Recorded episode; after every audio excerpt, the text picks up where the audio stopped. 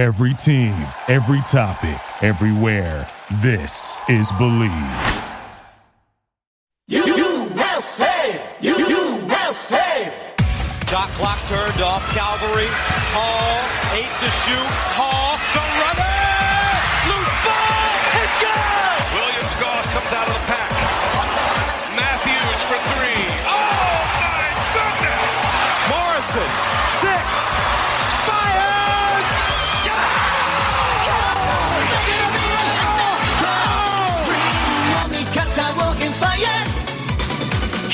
It's time for Zag's Hoop Talk with Jack and Zach on the Believe Podcast Network. Oh, wow. Here's Jack Ferris They found mold in my apartment. and Rob Zachary. All I was thinking about is like, how do you know which things to use to wipe?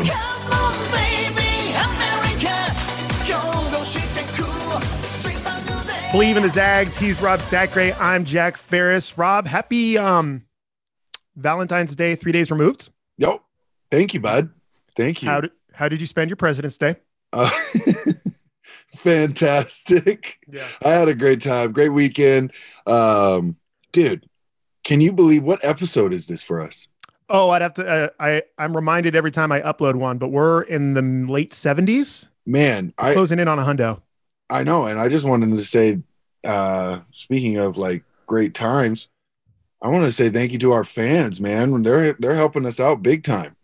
They are, yeah. It would be it would be really sad if we were doing this close to eighty times and and we had you know like ten listeners, all of which being Josh. Boone, Josh Boone, and Justin Josh- Owens. Shout out Josh Boone.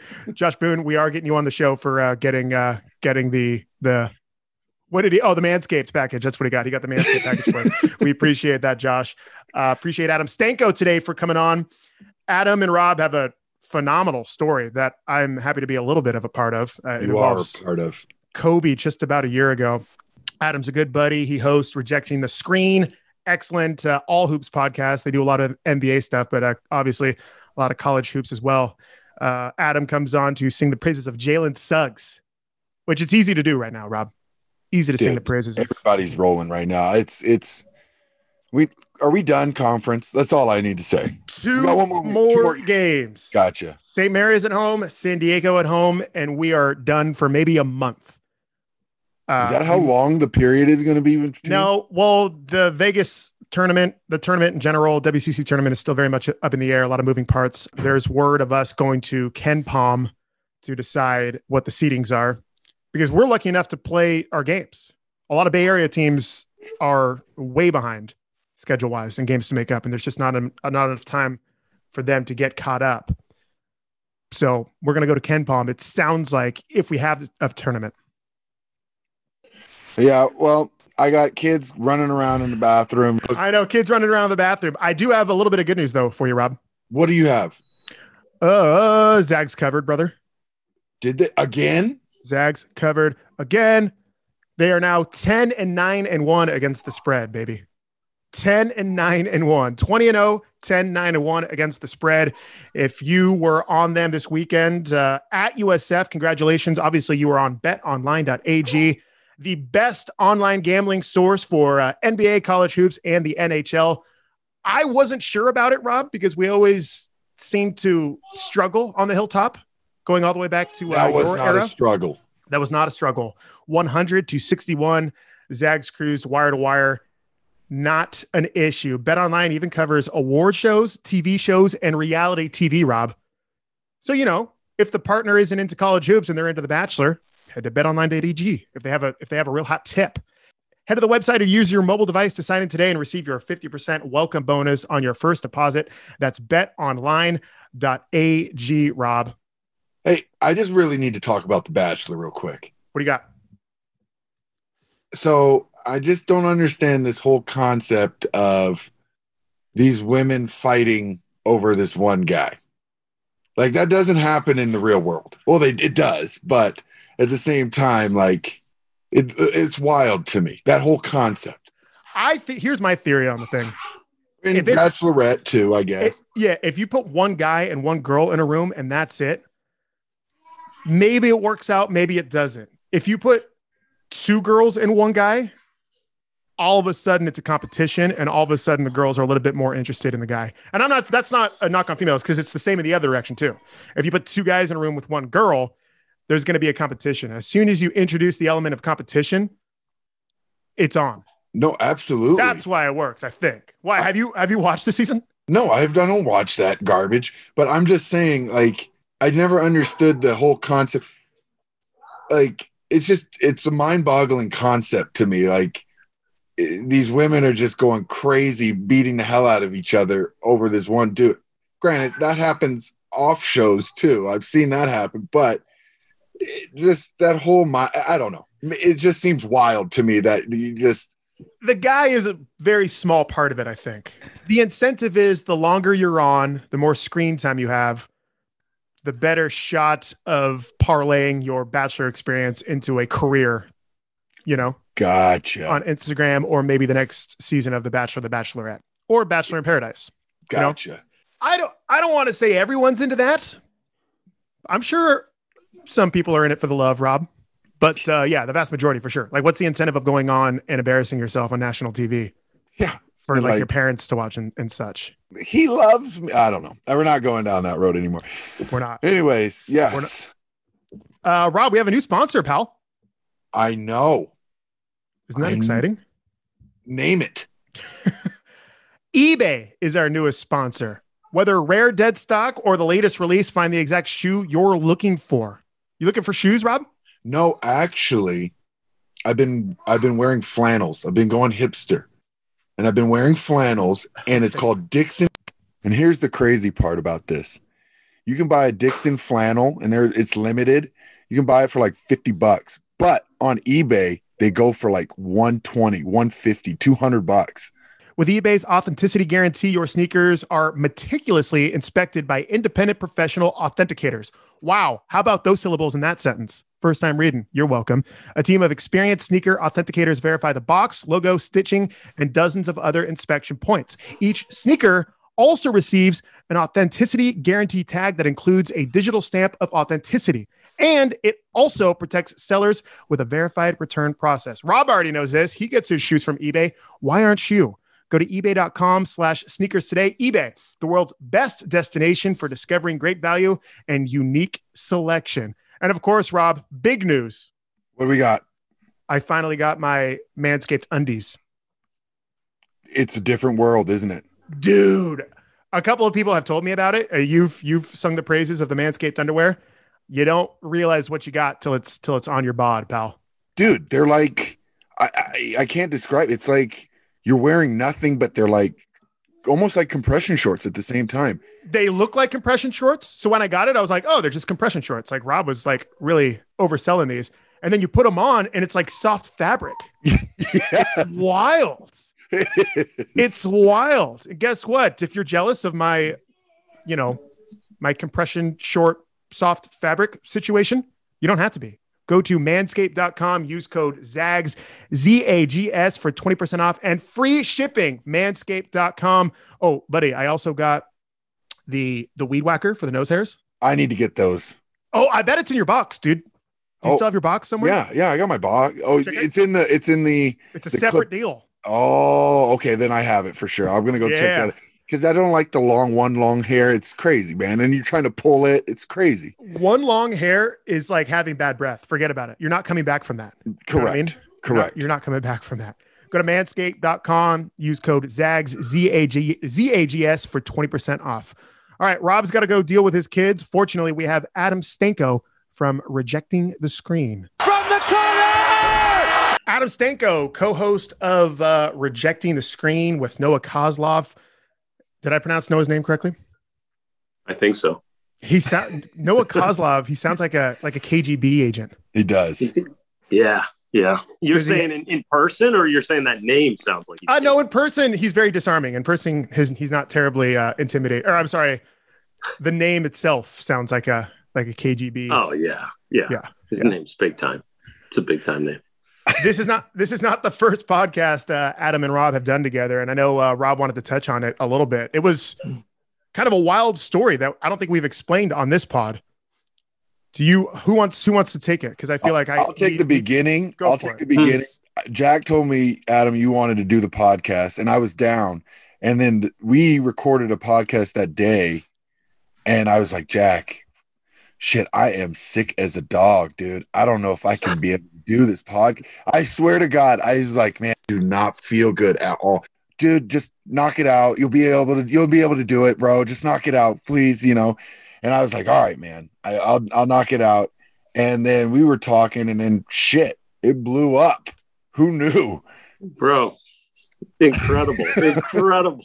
Like, So the so so the story goes that it's it's interesting you say that, Rob, because I always thought I was like, man, I think we pissed off Rob. Like it, you just sounded down that day. I was like, all the times I've heard him on Sack and Jack, I was like, he he did not sound the same. Like I don't know, did we offend him or something? So actually, I'm glad to hear that now. That makes a lot more sense that that I've heard it. But you told you told this incredible you told this incredible story because we asked you about how Kobe Bryant would test would test the manhood, and we said you know what we had heard stories about him testing manhood that you had said that before. What did you mean by that? You go into this story about being in practice one day and you said that you were just going to set the meanest screen on him and you tell this great story.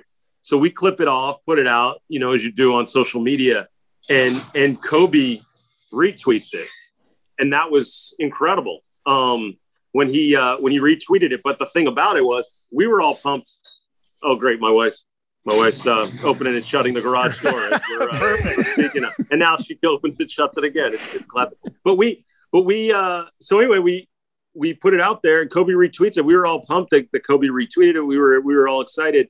And then, um, I mean, obviously like it was like one of his last tweets ever. It was, it, it was, it was awful. And, and the crazy, the crazier parts of the story is that in addition to it being like his third to last thing he ever tweeted. So it's amazing. I, I, like to say that I'm I'm hoping that he got at least a laugh out of it, you know, before before he passed away, just thinking about his times with you, Rob. But but the crazy part was I think it was Jack talked about Jack had sent me a text like, Hey, can you believe that that Kobe retweeted that that story? And I think I texted back to Jack, no jokes, texted back to him and said, Yeah, how amazing would it be if he doesn't tweet anything ever again and it just stays at the top of it? Do you remember this? no way. Did you say Mhm. Adam, that was Mhm. crypt. I I remember that. That was so weird. I mean, you just did it in jest. You were like, what Yeah, if he just no. pins it? What if he just pins it to his profile and like that's and then he like logs off social media forever? Yeah. And sure yeah. enough, so crazy. Yeah. Yeah. If you if you go to Kobe's Twitter feed right now, like Adam said, it's the second or third to last tweet ever. And as Rob was saying earlier, you still get notifications of people liking it, retweeting it, quote tweeting it, right? Both Every of you, day. Sure. Yeah. every single day every single day it's like okay like it's it's like uh people and you're and it's incredible to see what people like people must be going back and looking at his twitter feed to this day it's it, like i said every single day you start getting retweets and likes and all that and you're like wow this i didn't really it's just incredible Yeah, it says a lot about his impact and then just that story. And also, you get a lot of weird ones where people are posting like weird art, you know, and they're Yeah. like, hey, sell my painting. yeah no i yeah that was yeah that was But that's Twitter on the whole. Adam Stanko hails from Philadelphia. Did you play Lower Merion when you were in high school? Adam? No, no. I actually had some some run-ins with my my high school coach. My our high school did. So he was in my district. So Kobe was in my district. I graduated in 95. Kobe was class of 96 and we were we were district 1. So district 1 was made up of southeastern PA, all the schools that were outside of Philadelphia in southeastern PA. And what was weird was when he was coming up, like Kobe was like the next big thing, but he wasn't getting like any love from from the evaluators and the writers in the city because they were like, "Oh, he's soft. He's a suburbs kid. There's no way he's as good as people are saying he is." Meanwhile, he's fighting with Tim Thomas to be the number one player in the class and all that. And and the district semifinals um, in '95, and then I think they played again in '96. But it was him against Rip Hamilton's team for you know they Rip Hamilton played for Coatesville and it was a battle and it was it was awesome to watch those guys. And then of course they go on later to be the best players on their teams in the finals which was just nuts to watch these guys battle it out in high school as their best players and then they they battle in the finals. But um yeah it was it was crazy. I've i've told people this many times that like kobe coming from lower merion like like people were ripping him for going into the league and like the local city writers and stuff were saying who does this kid think he is? No guards ever left from high school and gone to the NBA because they just didn't think a suburbs kid could do it. Obviously, like the kids from the city, they thought, but they didn't realize how good Kobe was or what kind of drive he had or, you know, all the intangibles and stuff. And it was just ignorance on their part. And I think that drove him for a long time, actually. So, yeah, it was crazy. 1996 all-time great NBA draft. Speaking of NBA drafts, Adam, Mm. who would you take number one overall?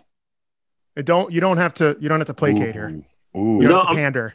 I'm not. I'm go. I've been going back and forth on this, and I'll tell you what. Like, I I don't think there's any weaknesses in Jalen Suggs' game right now. Like, I absolutely love this kid, and and I was watching tape the other day, and one of the things, Rob, I was curious about this from your perspective, playing in the league. Like, great players, perimeter guys, like they don't look at the guy in front of them, their defender in front of them. They're looking at where's the help coming from. What's the next And play?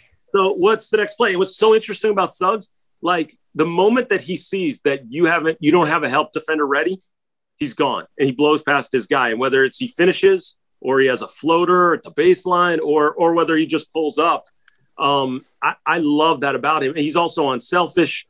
He's athletic. He's like slithery. Finishes with both hands. I, I mean, and then he defends. Um, obviously he's playing on a really talented team and and that's going to help things but you look his numbers are really comparable to Russell Westbrook's his sophomore year at UCLA and it was all about the eye test and you could tell like just watching the kid he's different. Um, I love Cade Cunningham too. I really do. That kid plays at his own pace and has great size the point guard position. I think both are going to be stars in the league but I think they're both can't miss guys. Evan Mobley obviously too is going to develop into to a star. So I think you got three tier one guys but I, I don't know. I'd be afraid to miss on Jalen Suggs. I'm coming back more and more to this kid. I just there's the it factor he has that I just don't see from from rarely in prospects. I'm just thinking of teams that would you kind of have to put it. uh, It's really also based on the team you go to to be successful. You know, like Yeah, like if he goes to Detroit, I don't know. Like I don't know. like, you know, All right, yeah. So so Adam, teams with a shot at Jalen. What is the worst case scenario right now for Jalen? I mean, let me let me take a look at a, a draft board right now. So you figure at the top of the board is going to be. I mean, we'll still see how it shakes out, right? But you're looking at like Pistons, T Wolves, um, uh, Wizards. Um, I would say worst case scenario. I, I mean, obviously the Pistons. You're right. I mean, nobody wants to be in Detroit right now. Although they're they're trying to look at building, you know, a young core. They got Saddiq Bey and a, uh, a Stewart there. Um, they they got a lot of like this young talent that they're trying to to develop with Troy Weaver, run things over there. Um, honestly, the one to me that's like the worst situation is is the Wizards. And I mean, granted, you get a chance to play with Bradley Beal, who's just killing it this year. But I I don't know that organization. They're man, terrible. I, don't know. they are so It's- bad. It's a mess. I feel bad for Rui on that team right now because I don't know where he Yes. You know like he's such a good guy and he he to me is a winner but just in that organization of where he's at he doesn't fit the mold of what's going on right now on that team i feel Yeah. bad for him it's it's oh it's terrible to watch And, and Rob, Rob, when you were when when you were playing, like I, I've been so fascinated in talking to guys that played a um, for a stretch in the NBA about the difference in organizations, and I don't think the casual fan knows about it. They think that every NBA team is run the same way. They're from top to bottom, the level of professionalism, how they treat the players. Yeah, all when that you're in the show, you're in the show. Yeah. But obviously, like the Lakers are like upper echelon. You're talking about the Spurs. Like it's just a different type of organization. Did you, I'm just curious, Rob, did you have stories when you were like about Yeah, guys? dude. That, oh you you'd hear guys talk about like minnesota i don't know if they i think they just got a new practice facility but for the longest time they were they were practicing out of a lifetime fitness center. You know like like how do you how do you you go from that organization to having like and then you go to like the clippers and they have a state-of-the-art practice facility. Like it's in culver city. It's it's beautiful you know every steam Oh, I forgot to ask this, Rob. So during the summer, there was a rumor that the Lakers were practicing at this dude who, in his backyard, he has a Yes. Staples Center. Mr. Did you ever play there, i Mr. know Jackson? yeah uh no, no i never went there but it looks identical to staples center like everything sp- spot on. Uh, but I know guys who have worked out there, and he like loved that. He ate it up. He would sit at courtside, like at half court. He's a bigger fella, and you can't Oh, miss him. And like he he was all about guys working out at his place. I'm gonna clip that off. That's how I'm gonna describe Adam Stanko. Uh, Adam, it's it's funny you say the Wizards. Speaking of Russell Westbrook, because on your pod, you said Jalen was one of the most athletic point guards you've seen in quite some time, but he Uh-huh. plays within himself. He doesn't play out of control. Whereas when you think athletic point guards, you think Russell, and you know the downside of Russell is oftentimes he can get out of control. Uh, so I like you making that comparison. Best case scenario for, For where he go, goes? or, organization wise, yeah. Oh man. Um That's a great question. Uh I would say well, the thing is a- a team would have to move up to get him, Sure. I would say. So we'd be looking at a situation like that. And what's wild is you look at the lottery teams and they all have these like young point guards. Um I would say man, it would have to be somebody that's not in the lottery, you know, potentially right now. It's Yeah, I- somebody you that could- moves up to get I him. would say OKC. Mm. I like that. I, I like, I, and the fact I'll tell you this about Suggs, and this is why, like, I'm thinking the only reason I would say I was hesitant on OKC is because Gilgeous-Alexander's there. But I think about the fact that like Suggs can play, he can play both. Both those guys can play sort of that combo guard where you can shift them off the ball and he get attacked from the wing too. It doesn't. You can play them both at the same time. And nowadays, you know, teams can play two two lead guards essentially, and still, as long as the two guys can figure it out, like Kyrie saying to Harden, "Hey, you're the point guard of this team." As long as the two guys can agree on that, like you can't have enough like lead guards. I think. Okay. Do you, you, I, I can't disagree with that. I, here's my question: Do you think Drew Timme Hmm. is an NBA player? Not yet. Not yet. I think he's awfully close. You know what's crazy? I, here's the thing: Pe- people ask about all these guys that are like, that are like. I mean, I really love his game, and he's an awesome college player, and he's awesome in the post. Like nobody can stop him when he's when he's got his back to the basket. But obviously, as you know, Rob, like teams just aren't doing that anymore. I, I think he's an NBA player because he does have range. Mm-hmm.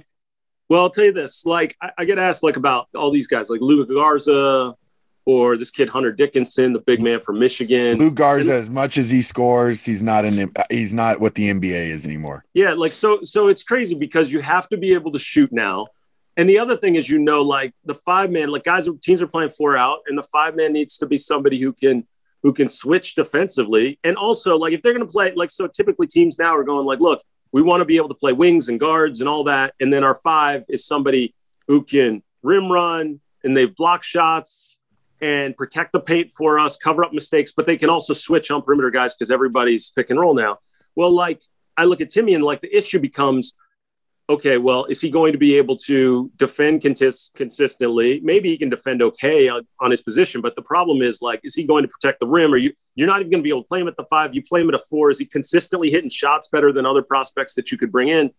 But the one positive I will say is, and this is where I really like about him: a, he can shoot, like you said, and b, I always I also say like somebody's got to defend him too. So any issues he's going to have defensively, like on the other end, like you have to mess with his footwork then on the other end of the floor, and he's causing problems for defenders. You know when he gets them on the block. So I think he can play in the league. It's going to be again right organization, right fit. I would say give me another year with the kid though, and uh, as he develops his handle some, he can start to play a little more four. He can play out some more. That shot develops even more, and even as you know, you can you can work on your athleticism some. You can work on some of your your footwork. I mean your uh, foot speed and, and your quickness. I think I think a year from now, I would much much prefer him as a prospect rather than where he is, like right at this moment. Adam's other gig is with the Pac 12. And I'm interested, Adam, if you were to do a draft, a talent draft right now with just the Pac 12 teams and Gonzaga, how many Mhm. Zags are in your top 10? Oh wow, that's a great question. Um, Because I know you're, I know you're a Corey guy. But who is it? Yeah. In fairness to you, who is it? yes, yeah. I mean, Because of you, Jack, I'm not a Corey guy. Because of you, I'm not a Adam, Corey I don't want to put Adam on blast, but Adam will text me on the side just about Corey Kispert. Uh, And forget all shooting my other- Well, here's the thing, Jack. You know I don't like headbands though, so that's like, and that's Well, you like that's- Timme. Timme's got that against Yeah. him too. So that's my other knock against both those guys. No offense if they're listening. I'm just not a headband guy myself. You know what I mean? That. Um, White boys with I- headbands don't work. Let's that's just call no. it what it is. no, That's funny, Adam, because you have such good salad. You think you'd want to protect that. Yeah, but you don't need it. That's the thing. You don't need a headband. Even you know my hair now. It's not going to get. It's not going to get in my eyes. It's like relax, guys. It's it's okay. The uh, and plus that you know once in a while the cool slick back thing that uh, Ammo used to do and pull it back on himself. Um, I would say right now you're probably looking at. Let's see. You're probably out of the top ten. You're probably looking at like four or five Zags that would make the top 10 right now if you drafted Gonzaga players and Pac 12 guys. Because Evan Mobley is fighting with Jalen Suggs to be the number one pick just overall in the draft. Yeah, yeah, Never yeah. mind those qualifications. And then you go beyond that, and they're just like, there's certain guys to like in the Pac the Pac 12 right now, like McKinley Wright from Colorado is a is a real talented kid. Um, Oregon doesn't have their typical um, their typical guys. Um, man, I, I'm telling you, like it'd be crazy. There's like four players. There's this kid. Um, uh, um, oh man, I'm gonna butcher his name. Fa. I can't believe I can't remember his last name. Um, but uh, Fa, the, the freshman from Washington State, who's to be a, a pro. The kid's raw, but he's he's super talented. Uh, there's there's four or five guys right now in the Pac-12 that are to get a chance to um, to play in the league. But beyond that, like Gonzaga's roster right now is so loaded. Like I, I I'll, I'll tell you the other thing. Like I don't know that any team is going to come close to beating them in the in the tournament. Um, anything can happen, as you guys know. But man, this team is so loaded. Do you think it's? Do you think this is the best Gonzaga team? Yes. I do. Yeah. Yes. Yeah. And I'm guilty of being hyperbolic a lot. I'm definitely guilty of being a victim of the moment, prisoner of the moment. But statistically, how do you not think this is the best team ever? They, Yeah. And they've played every style. That's my argument. They've seen every style of basketball throughout this whole season, and they've they've competed. It's such a good point. They've Yeah. competed and won every. Like, it's not like they haven't seen. They've seen bums all. It's not like they have a St. Mary's schedule and like they're just Mhm. rolling through teams. No, they saw like West Virginia and and Tennessee Kansas. or, or not Tennessee, but Kansas, and they're willing to see anybody in the country, Mhm. Virginia, you know. So I just don't see, I really don't see anybody, and all the other high marquee, prestigious teams in the country, they're struggling. I don't know, Yep. I don't know what their deal is, uh, but they're struggling right now, and I just, I don't see anybody who can beat them. Really, it's up to us. Really, it's all on us. Yeah, that's the big one to me. Like I look at um, I look at these other teams, and part of the reason I think some I was just asked about this, and I think part of the reason that some of the other top those blue bloods are, are losing is because normally even in their down years, their home court advantage allows them to cover up for stuff, and that's been the remarkable part about Gonzaga is like they're rolling no matter what. It's almost like anytime, any place, anywhere, we're good. Like let's go. And and you know when you look at the tournament, it's always I, I got these keys to NCAA tournament success. You need a rim protector. You need um, a go-to scorer who's going to get you a bucket in a critical situation. Uh, you need high quality point guard play, usually an NBA point guard. Every team that wins a national championship, and sometimes their stock gets elevated because they won a national championship, but still, you need that. Um, and then the other one is that almost every team that's won a championship, I mean, you basically go back to Syracuse, and there's there's two teams that, that really didn't follow this, and that was UConn when Kemba led them on their magical run, um, and then Syracuse back in 2003. But every team since then has essentially had four future NBA players. And you look around at the other top tier teams, and like, I don't know that many are going to be able to match the amount of NBA talent that Gonzaga has. Because you need guys when somebody's having an off night, and all of a sudden, you know, Timme's not not scoring or Suggs is struggling. Like, who else is stepping up? And you think about all the other guys that Gonzaga has with Nembhard and um, your guy Corey and and everybody else. Like, it's it's uh, it's just so many weapons, perimeter oriented shooting, post play. Like, oh, this team is stacked, man. It's unbelievable. Mhm. I might be more of an Ayayi guy than a Kispert guy, Oof. truth be Oh. told. Joel Fair. is the man. Another Joel pro. is the man. Okay, Uh, I got to go go back to the Pac 12 real quick. Here we go. Yeah, go. Oh, I think I know where this is going, Rob. Oh, It's a feeble conference now. Okay. What happened to the Pac 12? And is it ever going to come back to where it was the Pac 10 and you had seven teams going into the tournament? bro it's such a good question it's it's really been a struggle like the last two years right so that so pac 12 hasn't won a national championship since Arizona 97. in 97. Um, UCLA won it in 95. The last Final Four team was that Oregon team a few years ago when Payton Pritchard was a freshman. And that team was stacked. I mean, you think about all the guys that Oregon's had some some teams when you think about it that are real pros. I mean, They've always had teams though. Oregon's Yeah. they, they've been great forever. I feel. Yeah, I think. Um, but you look at la- last two years, right? Like just the pros that have that have produced. I mean, Payton Pritchard's playing great now, but like Dillon Brooks, Chris Boucher, Bol Bol. um, Bol Bol comes out of that program. Like it's it it's remarkable. Like some of the talent that that that that program has produced, and a, and a bunch of NBA guys. UCLA under Alford, I think, was down. That like UCLA's brand was down. I think Mick Cronin's rising that program back up. Chris Smith got hurt this year, so that killed them this year. I think Arizona State brought in a, a sick recruiting class with Bagley and Josh Christopher. They expected to be awesome with Remy Martin, and they just haven't. They've had a bunch of like guys out for different reasons and stuff. I think that team would have been, I, I don't know, maybe a top 10 team, but at least a top 20 team in the country had things gone differently because they just haven't had their, their full complement of players for most of the season. Um, USC's had some talent come out of that program. They've risen in the last few years. But I think the biggest thing for the Pac 12 is like, there just hasn't been these like nationally dominant programs over the last few years. Arizona, with I think all the off the court stuff, I think that's somewhat hurt them. Um, and they haven't lived up to I think what Arizona could be. And so I think without like that one national team that's that's killing it every year, it sort of covers up for everybody else when they're down. And so uh, that would be my my main answer. I mean, look, there's Dana Altman's a really great coach. Think Tad Boyle's done a good job at Colorado, um, but I think it's almost like you need that one program that's going to lift everybody else up. And other than Oregon, in that one Final Four run, I just haven't seen it. And I think the other thing is, um, I don't know. I would also make this argument like Gonzaga's been the most dominant team out west, Absolutely.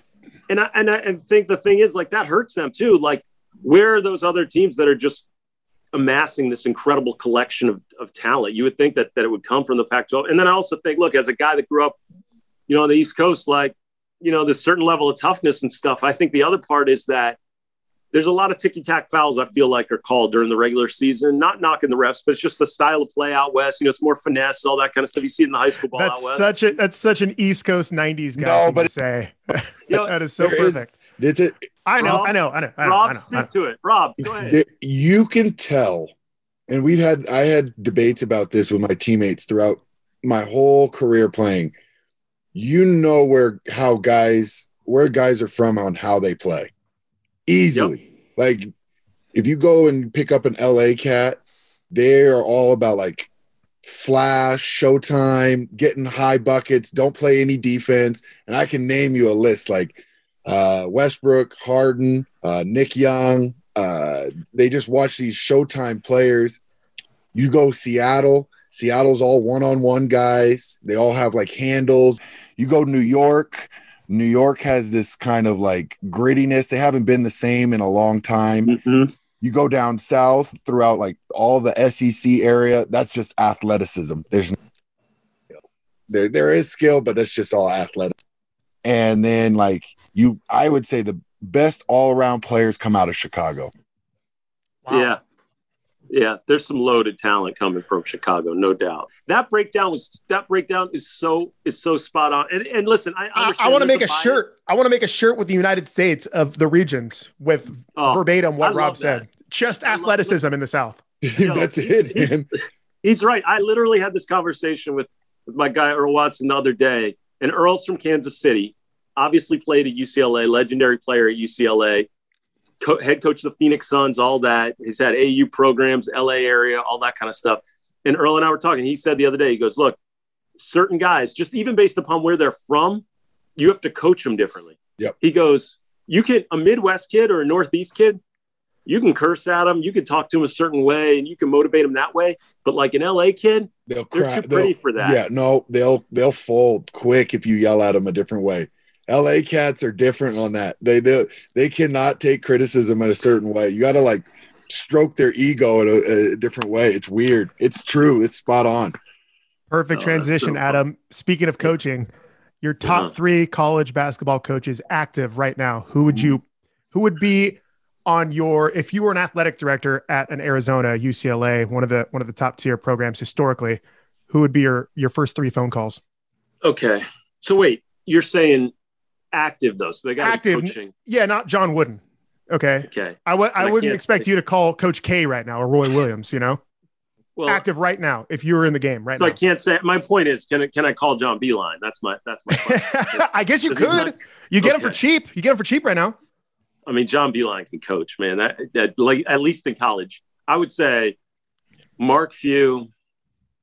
Again, I would go John Beeline, and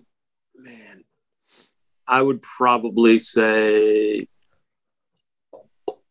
you know who I love, Kelvin Sampson. Ooh. Wow. No, that's a I know good you call. thought I'd say Izzo or K. I thought you were gonna go Dana Altman. look, Dana Altman's a terrific coach, and look, he gets he gets freshmen and JUCO kids and all that kind of stuff. And like six games in, all of a sudden they're singing "Kumbaya" and they're acting as though they've been together forever. It's incredible how he builds chemistry. But but Kelvin Sampson's kids play hard, man. Th- those kids play so tough. And I look at what guys do to maximize talent and like their roster construction. It's, he's not getting McDonald's All Americans and everything, and the dude just wins. Like he can coach his tail off, man. I, Kelvin Sampson would be my other one. So I'd say Mark Few. Beilein and, and and Kelvin Sampson would be my top three right now. What a wild list. Okay. I did not see that coming. I mean, I was just fishing for a Mark Few compliment, but we got we got more than I bargained for there. oh, did you want did you want Mark Few? Mark Few? Mark Few? I thought I thought I I was just throwing breadcrumbs out. I thought you were going to get there naturally, but uh, we got into Yeah. Kelvin Sampson, which is much more interesting. Okay. Yeah. Yeah. Adam Stanko rejecting the screen. You can find it on uh, Twitter. You guys on Instagram, Adam? Sometimes. Oh. Sometimes. Actually, that brings up a question I have for Rob. Rob, would you get offended when certain guards would reject your screens when they would go the other way? Mm. Mm. Certain guards. No. I mean, Kobe, Kobe could do what he wanted, but certain guards, would you be like, "Are you serious, man?" Um, no, in the fact uh, unless th- they had to, they had to prove that they could get to the hoop. Then, you know, Uh, if they didn't use my screen, they better get to the hoop. But at the same time, after I've set that one screen, I know the the, the guard that who's guarding them would be afraid of that. So he he's more focused on the screen happening. That it, well, he usually gives a line drive right to the hoop. Mm. I like that. I Rob, can I can I ask you a screen question? Okay. When you when when you set one of those screens where the guy just falls back and can't say anything, just falls to the ground, just got basically pancaked. Like, what do you say to him? Because it's just both of you guys, like top of the key, typically. Like the, the other the other two have already tried to move on. There's to the nothing to say. moment. I've proved my point. I remember I, I set a screen on Kyle Lowry and he was so bitter about it. He was talking crazy. I'm like, man, just shut up. Just go play, bro. I ain't got time for this. You know, I ain't got time for this. What was the screen you were most proud of? Um, I can't even think of one. I just, I know sometimes it just, I'm going to set it up and I'm going to hit this dude. And maybe I'm going to get a foul out of it, but I'm going to set the tone real early. Like, hey, don't mess with me. Did you love it. did you say that question, Jack, because of my uh, my my Twitter bio? Is that why you asked that question? No, what's in your Twitter bio? Is like, Oh, because my Twitter bio is that I'm most proud of the fact that Chris Mullin once praised me for slipping a screen. So oh, we were speaking of uh, like LA fitness type workout places. I'm at working at I'm working at ESPN, and this dude Greg Pike, who used to produce Inside the NBA, he now he was he was doing some producing down in the in the bubble. Great dude, but did some uh, a lot of ESPN producing the NBA shows and stuff too. But Piker uh, calls me one day. I'm, I'm at home. It's like afternoon. I'm just hanging out. I think it was an off day for me.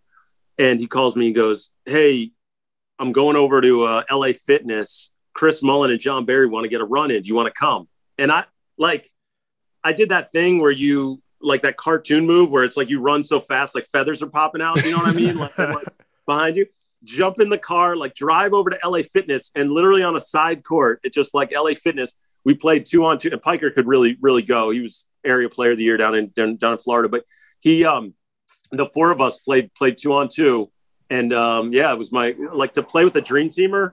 I mean, it was unbelievable. And Jon Barry's a great shooter in his own right, but like Chris Mullin, Yeah. like one of my heroes. That what was were the incredible. teams? Uh, I got matched up with Mully, and um, and we lost the first game.